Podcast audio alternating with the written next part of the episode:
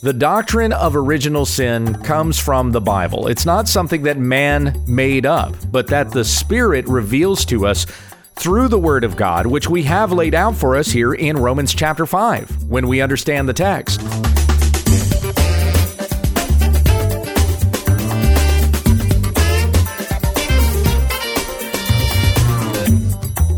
This is When We Understand the Text, a daily study in the Word of Christ, for the sake of the faith of God's elect and their knowledge of the truth, which accords with godliness. Find all our videos and other ministry resources at www.wwutt.com. Here once again is Pastor Gabe. Thank you, Becky. We come back to our study in Romans 5 and continue in the section that we're looking at this week, verses 12 through 14. The Apostle Paul wrote to the church that was in Rome. Therefore, just as sin came into the world through one man, and death through sin, and so death spread to all men, because all sinned. For sin indeed was in the world before the law was given, but sin is not counted where there is no law. Yet death reigned from Adam to Moses, even over those whose sinning was not like the transgression of Adam, who was a type of the one who was to come. Now, as we go through this section this week, I'm dividing up each one of these verses into each respective day. So, yesterday we were looking at verse 12. Today we're kind of looking at verse 13, and then tomorrow will be verse 14. I say today we're kind of in verse 13 because I really want to spend a lot more time in verse 12. but then we'll we'll get to the point that Paul is making here in verse 13 as well. To summarize what we were looking at yesterday, what we were considering regarding the doctrine of original sin, I'm going to read to you from the Baptist Catechism. So, this, also referred to as Keach's Catechism, begins with question number 17. I'm going to start there and then uh, continue on to the next several questions. So, in the Baptist Catechism, question 17 What is sin? Answer Sin is any want of conformity unto or transgression of the law of God. And the reference that's given there is 1 John 3 4, which plainly states that sin is lawlessness. So when we've broken God's law, we have sinned. All right? There's your definition of sin, keeping that in mind as we continue on. Question 18 What was the sin whereby our first parents fell from the estate wherein they were created? Answer The sin whereby our parents fell from the estate wherein they were created was their eating of the forbidden fruit. The fruit of the tree of knowledge of good and evil that God told them not to eat from in the Garden of Eden. Question number 19 Did all mankind fall in Adam's first transgression? Answer the covenant being made with Adam, not only for himself, but for his posterity. All mankind descending from him by ordinary generation sinned in him and fell with him in his first transgression. So everybody who's descended from Adam is born with the same sin nature that Adam had once he sinned. So everyone descended from Adam has Adam's sin nature. He is our federal head. We who have uh, been born in the line of Adam through ordinary generation or natural generation, as it's it's stated there in the uh, in the question. Now in Hosea chapter six verse verse seven, it mentions there that God made a covenant with Adam. So if you're ever trying to figure out like like where do we get this idea that God made a covenant with Adam? Well, Hosea 6 7 plainly states that. God had a covenant with Adam that Adam transgressed. And Israel's transgression, according to Hosea 6, is is like Adam's transgression. So God had a covenant with Israel and they broke the covenant, just as God had a covenant with Adam and he broke the covenant. They dealt faithlessly with me. That's what God says of Israel in Hosea 6 7. So likewise, Adam dealt faithlessly with God. He did not obey by faith, and instead, not believing and trusting in God, not rejoicing in God and worshiping Him for all His goodness and all His completeness, Adam turned to the one thing that he could not have, believing that that would bring him satisfaction, and what it brought him was death. So we go on here to question 20. Into what estate did the fall bring mankind? Answer The fall brought mankind into an estate of sin and misery. So now sin is our natural estate. Having been born in the line of Adam under the curse, we are born with a sin nature. So it's not that we're good until we sin. We sin because that is our nature. It is our very desire to sin. And the sin that we sin is like the sin that Adam sinned. it, it is it, it's no different. So just like it says there of Israel in Hosea chapter 6, our sin is like Adam's sin. 1 John 2:16 says, "For all that is in the world, the desires of the flesh and the desires of the eyes and the pride of life is not from the Father, but is from the world. Another translation says the lust of the flesh and the lust of the eyes and the pride of life. And that is the same sin that Adam and Eve committed. They saw the fruit that they could not have, they desired it with their flesh, saw it with their eyes, desired it with their eyes, and in pride they took from that tree, believing that there was going to be no consequence, believing I need this and what God has given to me is not good enough.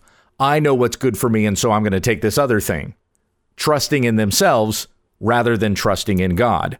So that sin which Adam committed is at the heart of every sin that we commit, we who are descended from Adam. So, question 21 Wherein consists the sinfulness of that estate whereinto man fell? Answer the sinfulness of that estate whereinto man fell consists in the guilt of Adam's first sin, the want of original righteousness, and the corruption of his whole nature, which is commonly called original sin, together with all actual transgressions which proceed from it. I'm going to read that one more time so that you got that. Okay. Question number 21 Wherein consists the sinfulness of that estate whereinto man fell? Where is the sin that we have that we've fallen into as a result of Adam's transgression? That's another way of saying the question. Answer The sinfulness of that estate whereinto man fell consists in the guilt of Adam's first sin. Adam was guilty. The want of original righteousness so that that pining once again for that righteousness that existed in the Garden of Eden before sin came into the picture. And as I said yesterday, what we're seeing happening in the world right now, even like when there's groups setting up the you know the Capitol Hill Autonomous Zone, or uh, they're protesting and rioting and they're storming Walmart and they're ransacking grocery stores and Best Buy and all this other kind of stuff, uh, or or they're shouting defund the police. This is chaos that's going on, but this is people believing that they can establish an original righteousness. We can create our own utopia. It's absurd what it is that we see that's going on. But even when you're talking about in a civil manner, like a civil group of people enacting laws to try to create their own utopia on earth, any of this stuff that is not in pursuit of Christ is always going to be an imitation righteousness. It's never that original righteousness in the Garden of Eden. But in that continued sinfulness and that continued pride of life, people think that they can achieve this on their own. So it's that pining for that original righteousness but but not of Christ. You want the benefits of Christ, but you don't actually want Christ himself. So there's that that continued strain of sin that we see existing even in the world now, all who are descendant from Adam. We're continuing to rebel against God. We're continuing to say, we can do this without you. We can even create our own righteousness, which is not actually any righteousness at all. So, continuing on with this question here, and the corruption of his whole nature. Adam's whole nature became corrupt since God is holy and perfect, and now Adam was not. So he was completely corrupt at that point, which is commonly called original sin. The answer to the question goes on together with all actual transgressions which proceed from it. So we're all guilty as a result of that first sin. That, that's what original sin means. It was the first sin that was committed, that sin in the Garden of Eden. That sin is why we're under a curse and why all of mankind descended from Adam has fallen. But every sin that's been committed since then is in the same manner and in the same fashion as Adam's sin. Once again, 1 John 2:16, all that is in the world, the desires of the flesh, the desires of the eyes, and the pride of life is not from the Father, but is from the world. That describes every sin. And in the Baptist Catechism, underneath every question, there is uh, there's a list of references, of Bible references backing up these questions and answers. To every one of these questions that I've read to you uh, from question 19, 20, and 21, uh, all three of these questions have had Romans 5:12 in the reference uh, uh, the, the the reference list. So Romans 5:12 again, therefore just as sin came into the world through one man and death through sin. So death spread to all men because all sinned. That's the doctrine.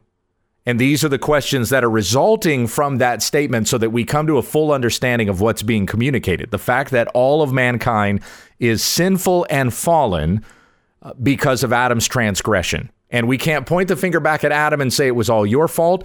We're all willing participants in Adam's sin. And every sin that we commit comes right from the sin that Adam and Eve committed. So, going on here now to question 22 What is the misery of that estate whereinto man fell? Answer All mankind by their fall lost communion with God we are under his wrath and curse, and so made liable to all miseries in this life, to death itself, and to the pains of hell forever. Question number 23 Did God leave all mankind to perish in the estate of sin and misery? Answer God, having out of his mere good pleasure from all eternity, elected some to everlasting life did enter into a covenant of grace to deliver them out of the estate of sin and misery and to bring them into an estate of salvation by a redeemer. Now we're getting to the gospel, right? the solution to our sin problem. Question number 24 Who is the redeemer of God's elect? Answer The only redeemer of God's elect is the Lord Jesus Christ, who being the eternal Son of God, became man, and so was and continueth to be God and man in two distinct natures and one person forever. And then the Baptist Catechism goes on from there. But here we have the understanding of our sin and need for a Savior, and that every single person descended from Adam is under that curse because Adam is our federal head. But then being born again, having heard the gospel of Jesus Christ, repenting of our sin, becoming followers of Jesus, Jesus is now our federal head. And so, whereas we were under the curse of Adam, now in Christ we are under the righteousness of the Son of God. And when God looks at us, he sees us as justified. Our sins have been atoned for.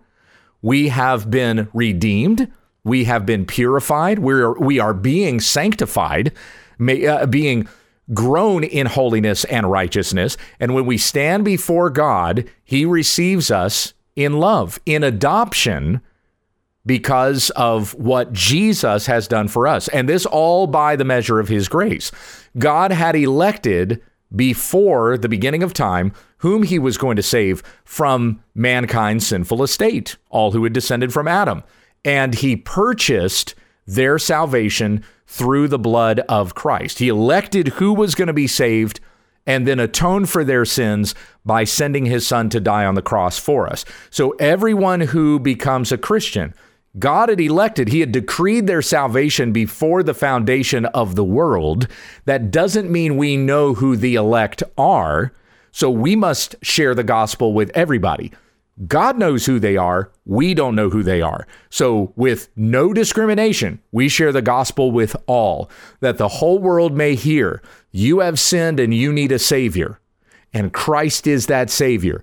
Turn from your sin, believe in the Lord Jesus Christ, follow Him, and you will live. This is the gospel proclamation that we must make to turn from your wickedness and turn to righteousness. And only Christ has that righteousness. If we if we continue in the estate that we're in in this world if we continue to live in a worldly manner also known as pagan if we live and walk as pagans in this world well then we're not really saved and we're not in the grace of God and wearing and walking in the righteousness of Christ. But if you're truly a follower of Christ, you'll turn away from the ways of this world and walk in a way that is not of this world, but rather something that is otherworldly as a citizen of the kingdom of God with heaven above what we are seeking. Not the things of this world, but the treasures that are above, laid up for us in Christ Jesus. All right? I, I, there's there's many ways that I could go about saying this, pointing you to Christ and away from this world, but that that's ultimately where this is going in my varying presentations of this gospel. Look to Jesus, not to this world. Strive for heavenly things, do not strive for earthly things. Christ is our savior. Nothing in this world will ever satisfy. Okay? You, you get it? It's all pointing to Jesus. That's the gospel. Christ is the gospel. But if you're truly a follower of Christ, you will demonstrate that. I mean, this is basic Jesus teaching. This is Sermon on the Mount stuff in Matthew chapter 7, verses 13 and 14. Enter through the narrow gate. Wide is the way that leads to destruction. Many find that way because that's the easy way. Narrow is the way that leads to life, and few will find it. Verses 15 through 20, a tree and its fruit. A good tree bears good fruit, a bad tree bears bad fruit, so you will know them by their fruit. Verses 21 through 23. Depart from me, you workers of lawlessness. I never knew you. Even among those who will say, Lord, Lord, didn't we do many mighty things in your name? The only ones that Jesus says will enter the kingdom of heaven are the ones who do the will of my Father who is in heaven. So it's not just about knowing the name of Jesus and being able to say, Lord, Lord, but that knowing Jesus has changed your life from a worldly pagan into a godly Christian. Amen. Understood? So, this is our doctrine of original sin. All have sinned and fallen short of the glory of God, which we had back in Romans 3:23, and now Paul is laying that out with with greater clarity and more distinction here in Romans 5:12. Therefore, just as sin came into the world through one man, Adam, and death through sin, that was the consequence for our sin. Paul will sum that up again when we get to Romans chapter 6 verse 23. For the wages of sin is death, but the free gift of God is eternal life through Jesus Christ our Lord. So continuing on with Romans 5:12, so death spread to all men because all sinned. Now that looks like uh, uh, kind of a a strangely worded sentence, but some of the scholars that I read from there basically believe that statement that says and so right after the comma, right in the uh, in the middle of verse 12. And death through sin, and so death spread to all men because all sin. In the English, that would probably uh, uh, make more sense translated and in this way. So it would be like this Therefore, just as sin came into the world through one man, and death through sin, and in this way, death spread to all men because all sinned. Now, I want to make one more statement about this before we jump to verse 13. I've taken up most of the time here talking it, uh, again about verse 12. Uh, uh, this statement is also why I am a young earth creationist. It's not just because I take a literal reading of Genesis 1 and 2, although that's certainly part of it, but also because to have a consistent hermeneutic all the way through Scripture requires you to be a young earth creationist. Death did not come into the world until Adam sinned. That is the consequence for sin. That's the penalty. Again, the wages of sin is death. And so, in order to have a consistent hermeneutic throughout scriptures, you would have to be a young earth creationist. If you were an old earth creationist or you're trying to to marry some form of Darwinism with with Christianity, which by the way the two don't go together. But if you're trying to marry these two things together, you're going to come up with some wild inconsistencies because to to have this old earth idea would be to say that death existed in creation before Adam and Eve and it simply can't be done. That's that that means that death is not the consequence for sin, and it has to be. Death did not come to mankind until Adam sinned. Adam and Eve were the first two people, literal man and woman, created in the Garden of Eden. Without that, then there is no doctrine of original sin. And mankind is basically good. We just do some bad things occasionally. So there's really not a need for you to have a savior. As long as you can do enough good things, then you can merit your own righteousness. Eh, this is where you're going to end up by believing some sort of old earth creation model.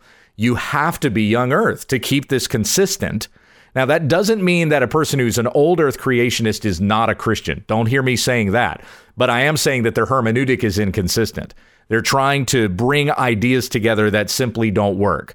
When you take a literal reading of scripture from Genesis to Revelation, you can't help but come to the conclusion this earth is really not all that old. Uh, anywhere from six to 10,000 years, maybe at the oldest. God created everything with age.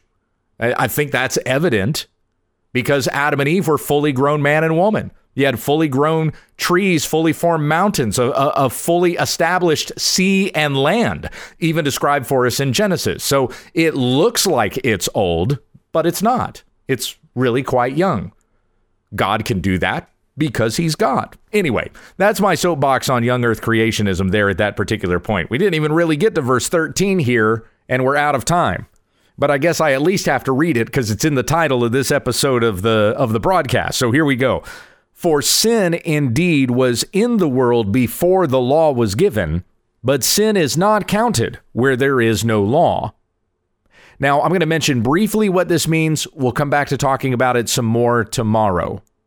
So remember that our definition of sin is lawlessness, according to 1 John, and according to what we read in our catechism question. Sin is breaking the law of God. So, how was there sin in the world from Adam to Moses if the law was not given until Moses. So the point that Paul is simply making here is that the guilt of Adam still continued, even though there was no law. So there did not have to be a law for there to be a demonstration of the sinfulness that was inherent in mankind.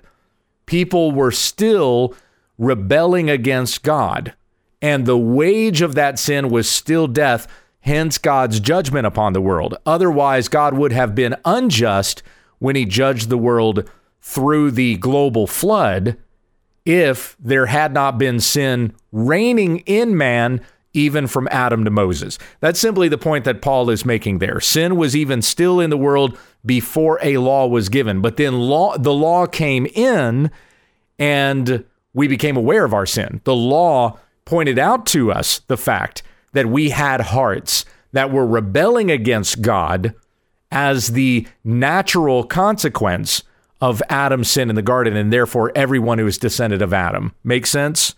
Okay, we'll stop there, and then I'll pick up more about verse 13 and on into verse 14 tomorrow. Let's pray. Heavenly Father, we thank you for the goodness that you have shown us in Christ, and I pray that we walk in his righteousness today. Teach us to do what is right according to your word, not in the ways of this world. And certainly let us, uh, let us not fall into despair or depression or anxiety over the things that are happening in this world, whether we're seeing it happen on a large scale or we're just concerned about our own private matters going on in our lives. But we commit every way unto you and teach us to live in these moments in a way that is pleasing and glorifying unto Christ our Savior. In Jesus' name we pray. Amen. You can find a complete list of videos, books, devotionals, and other resources online at www.wwutt.com. Thanks for listening.